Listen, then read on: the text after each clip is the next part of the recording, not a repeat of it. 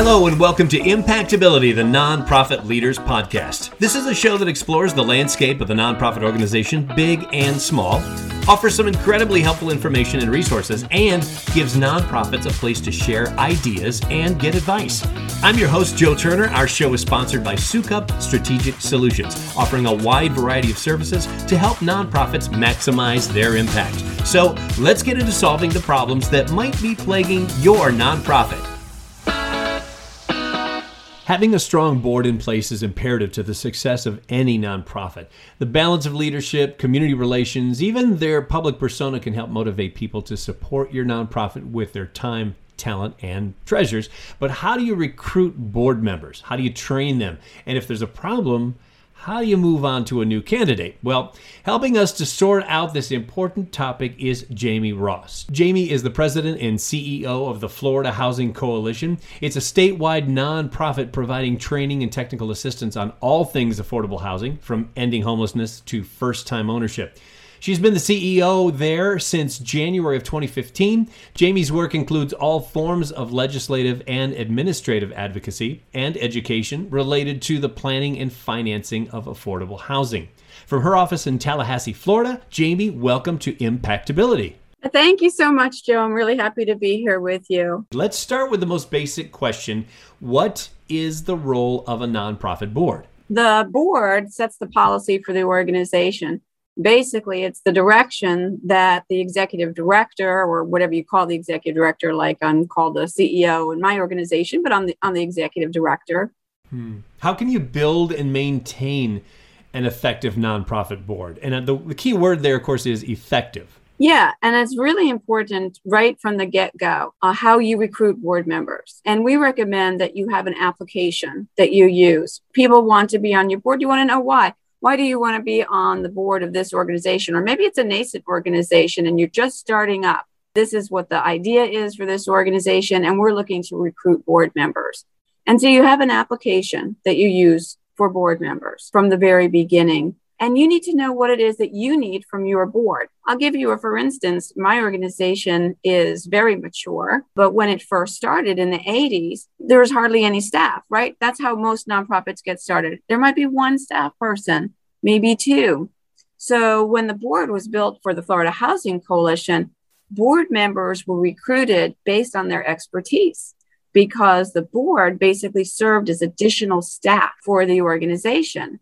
And that might be true for many nonprofits out there that they're looking for board members who have the expertise to actually help the staff before the organization gets built up and has the money to hire additional people. They're basically going to be like free staff members that aren't getting paid. So that may be what you're looking for as a nonprofit in recruiting board members. You might also be looking at board members who are going to raise money for the organization. Very frequently, uh, nonprofits look to their board as fundraisers for the organization. And some people may fill that role, but it's unlikely that every board member would be there because of their ability to raise funds for the organization. Uh, one thing that I think it's important for nonprofits to be cognizant of when you're recruiting board members who you expect to be fundraisers is that you make sure that your organization is going to be a top priority for them.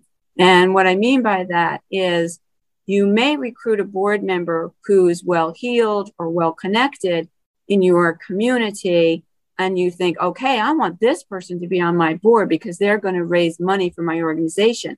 So you need to stop and make sure when you're recruiting that board member that they really love your organization. They're going to be a champion for your organization.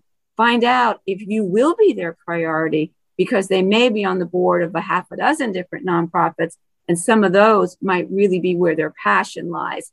So it is important to recruit board members who will raise money for the organization. And it's important for you to make sure you're recruiting the right people for that.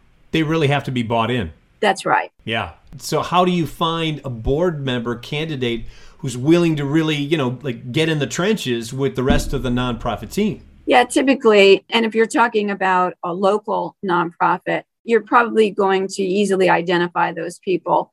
because they're involved in what it is that you're involved with or you're going to meet them through you know networking and that sort of thing pretty much that's the way you know you look for those board members you're probably not going to be finding someone that you don't know or doesn't know you and really important for recruiting board members is making sure that you as an executive director let's say we're starting out that you are giving the board members what they need. And that is an orientation and an understanding that when they serve on a board that they have a fiduciary duty to that board and that they don't have any conflicts of interest. You should also have a fiduciary duty and no conflict document that a prospective board member is going to be able to execute. It's serious business when you come on a board. If you find that a board member actually breaches that fiduciary duty, or uh, you would have to terminate that board member.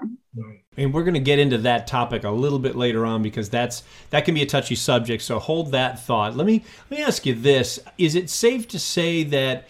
It's all about how much the board member embraces the mission. I mean, is that is that a basic Yes, I mean, you absolutely want to bring on board members who, when they talk about your nonprofit, they use we.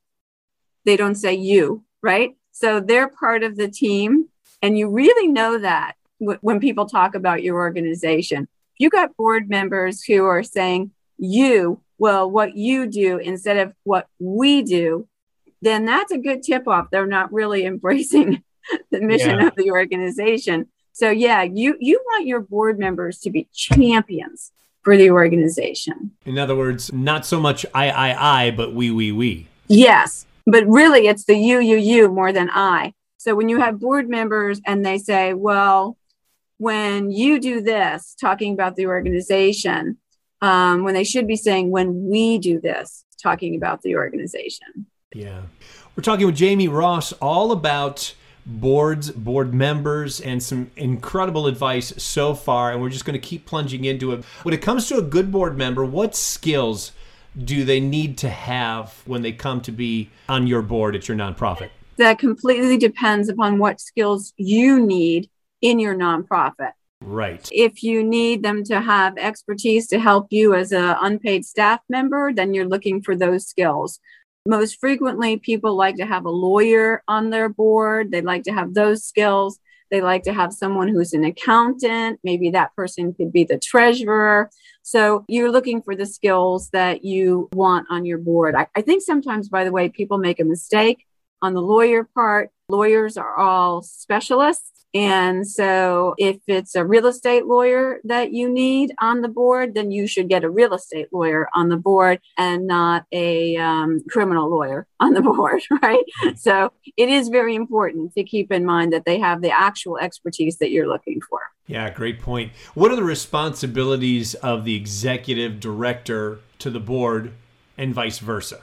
Yeah, that's really important. In order to have a strong board, you need as an executive director as staff you have responsibilities to them that are going to enable them to be a strong board. Starting off with the orientation making sure that you have really well run board meetings.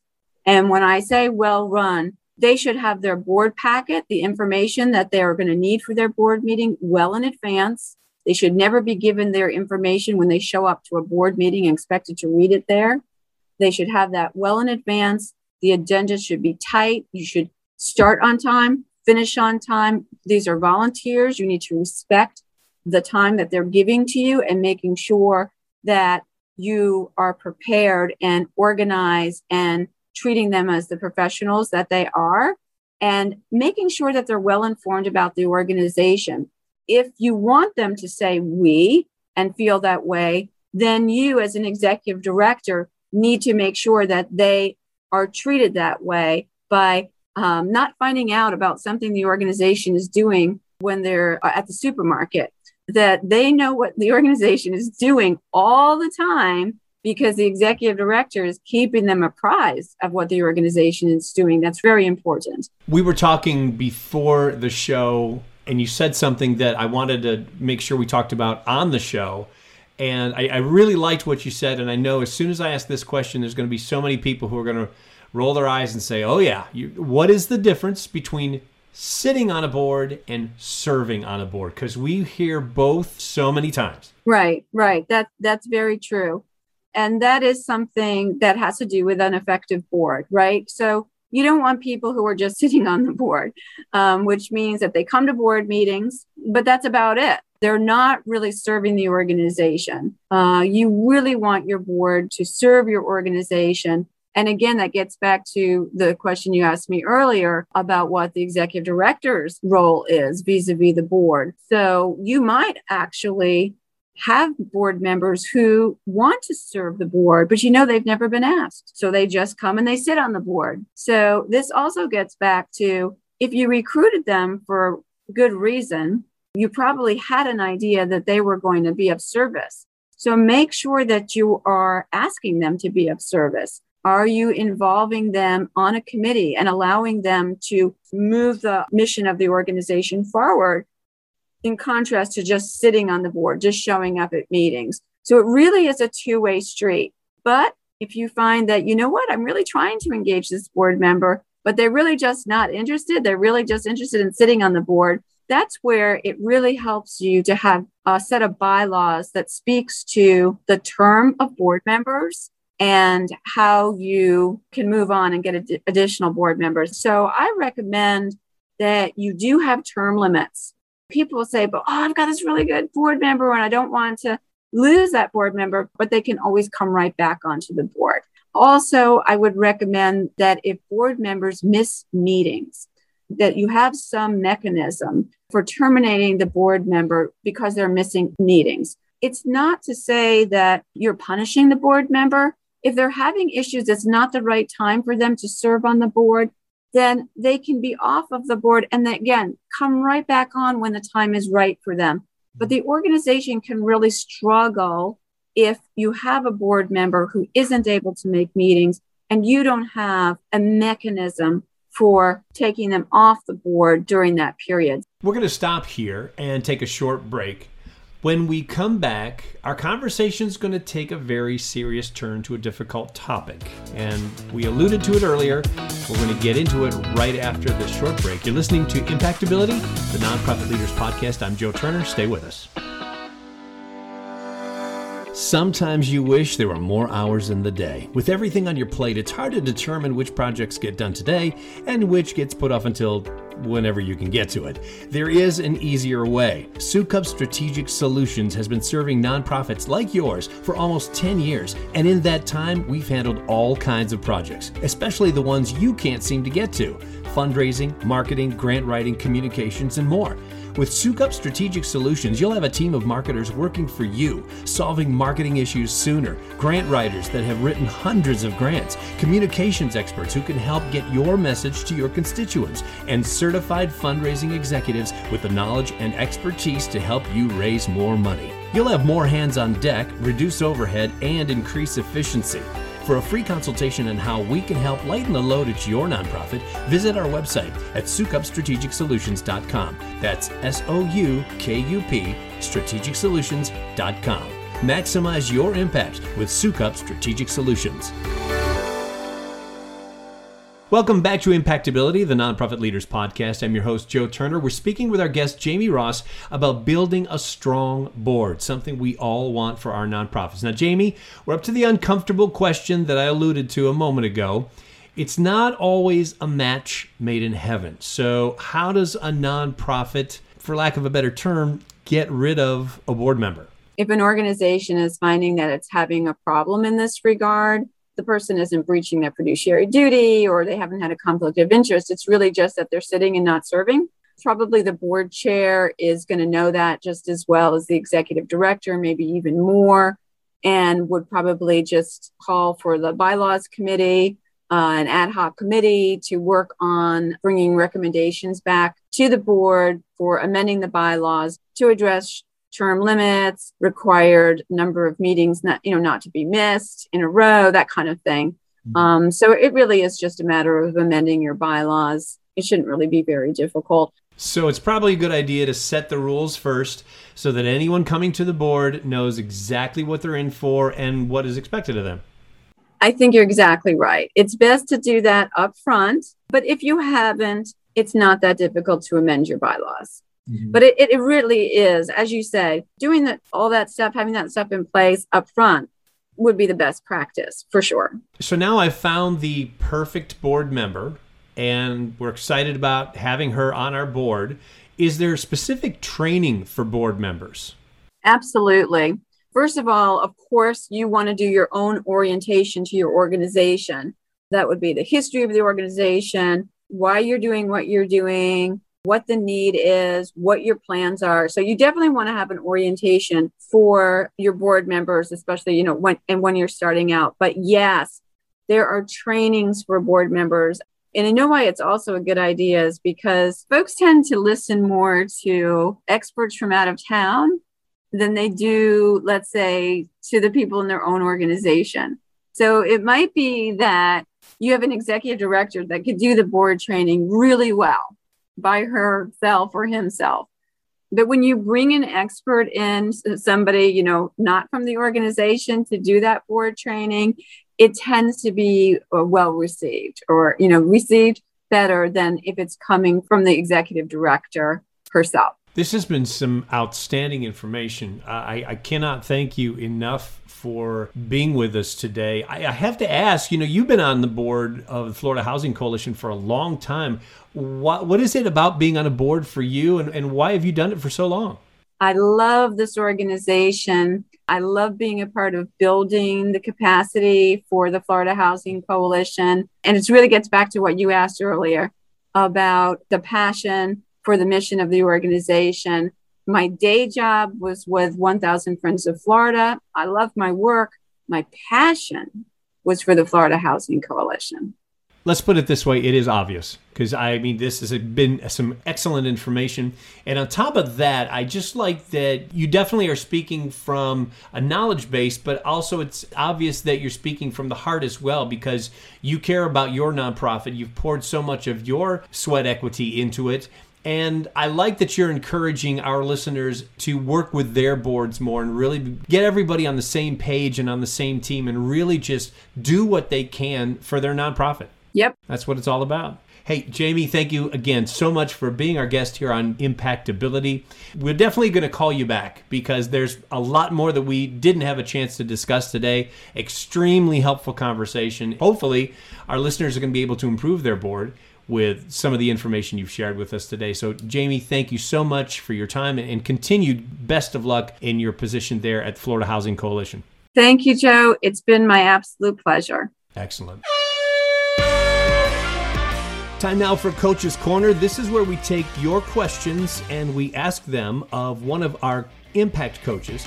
And they'll give you the best answers they have, but the only catch is they have five minutes or less to do it in. So if the five minute bell sounds, you got to stop. And I'm talking to Cheryl Soukup right now. She's the president of Soukup Strategic Solutions. She is our coach today. And Cheryl, this one, I know you probably heard this question a million times. So good luck with this. You only get five minutes, remember. Now, the question is I know we need to recruit new board members, but how do I go about finding the right board members?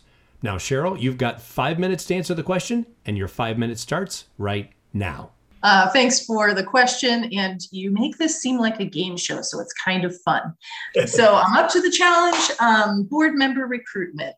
One of the things I hear so much is that people say to me, we need a fundraiser on the board. We're going to recruit a fundraiser. And I challenge you to think about this.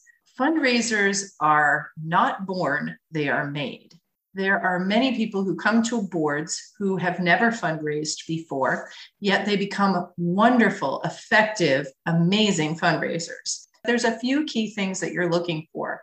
Number one, you want to match that board member and their ability to give themselves, either personally or through their business, to kind of the size of your needs. So you don't want to recruit board members who can give $100 a year when really what you need is somebody that can make a gift of $10,000 a year. If you want all your board members to make a gift, either personally or through their own business, $10,000 a year, that, that's the capacity that you're looking for in a board member. Likewise, you're going to want board members who are willing to leverage their own contacts within their their social and professional networks on behalf of your organization. You want board members who are going to go out into the community and talk about your organization, advocate for your organization, and interest people in giving to your organization. So you want to look for board members who are going to do that for you. So it's important to have discussions with them about the need or requirement for being a part of fundraising and determine whether or not they're willing to do that before you ask them to join the board. One of the most important things is do uh, the board members that you're considering share your values and you can determine that by sharing the values of your organization with them and ask them to talk a little bit about how those values resonate with them and why. I think another thing to consider in board member recruitment is diversification of your board. This is a best practice within boards. And a lot of people struggle with this and say, well, how can I diversify my board? It's really hard to find board members at different ages and of different race and ethnicities. You really want to, to think about diversification in many different aspects. You want them to all be the same in terms of the sharing the values that your organization has. But then after that, you really want a diverse set of board members. And so, how do you know who you have and what you need? One really great tool that you can use is a board matrix, looking at all of the different characteristics of board members from their demographics, where they live, how old they are, what age range they're in, their socioeconomic status, such as an income range or whatnot, thinking about skills and knowledge that they have. And so you can learn a lot of these things, even down to whether or not they feel that they have access to gifts of certain sizes or access to volunteers and influence over recruitment of volunteers. All of these things could be learned from a board member questionnaire. And so you can ask your board members in, in, a questionnaire to learn what you do have. And then you want to be recruiting specifically for gaps. So, how do you know what you really need? Well, some of that comes from strategic planning, and some of it is just qualifications that every board needs. So, every board really needs to have expertise in reading financial statements and performing the fiduciary duties of a board of directors. So, you really need to have people who have that expertise no matter what. So that's just one example of many. You really need policies and procedures for recruitment of board members. And then following that, also nomination and election of board members. If it's not really specifically defined in your bylaws, it's really important to have a policy and some procedures that guide this process. What I've often seen happen is that people are so quick to add somebody to the board that the, their election gets pushed right through. And, and some board members wonder, how did this person even get on the board? So it's really important to have a very specific process outlined that everyone understands. So that's it, Joe. Those that's a quick down and dirty, and there's more information on the Impactability website at impactability.net. And Cheryl, my alarm just went off. You got it just under the gun. So, congratulations. Thank you, Joe. You make it hard to get it all in within five minutes on such a topic that is so important to nonprofits, but it's it's a fun way to do this. Thank you. If you've got a question for Coach's Corner, we want to hear from you. Email them to us at impactcoaches at impactability.net. Again, that's impactcoaches at impactability.net. And if you want to reach me, my email address is joe.turner at impactability.net. If you enjoyed today's episode, be sure to subscribe to the show in your favorite podcast app, and that way you'll get new episodes downloaded just as soon as they come out. Also, please give us a review or a rating so that your peers in the nonprofit industry can find us as well. I'm Joe Turner. Thanks for listening, and thank you for all you do to make the world a better place through your nonprofit.